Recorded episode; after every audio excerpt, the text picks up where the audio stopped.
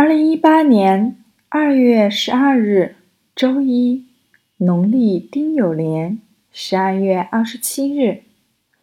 今天分享的内容是鉴别红茶。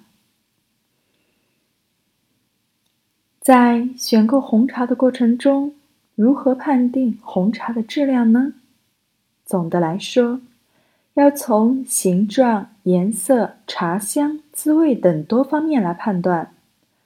在形状和颜色方面，质量上乘的红茶，其叶片大小与其特殊等级相称，一般是黑色的，没有灰或褐色，无茶粉或铅毛，这就是形状良好的红茶。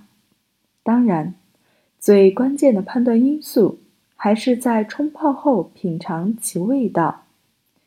好的红茶在冲泡后，味道往往会带有甜醇的感觉，尤其是小种红茶，具有醇厚回甘的滋味。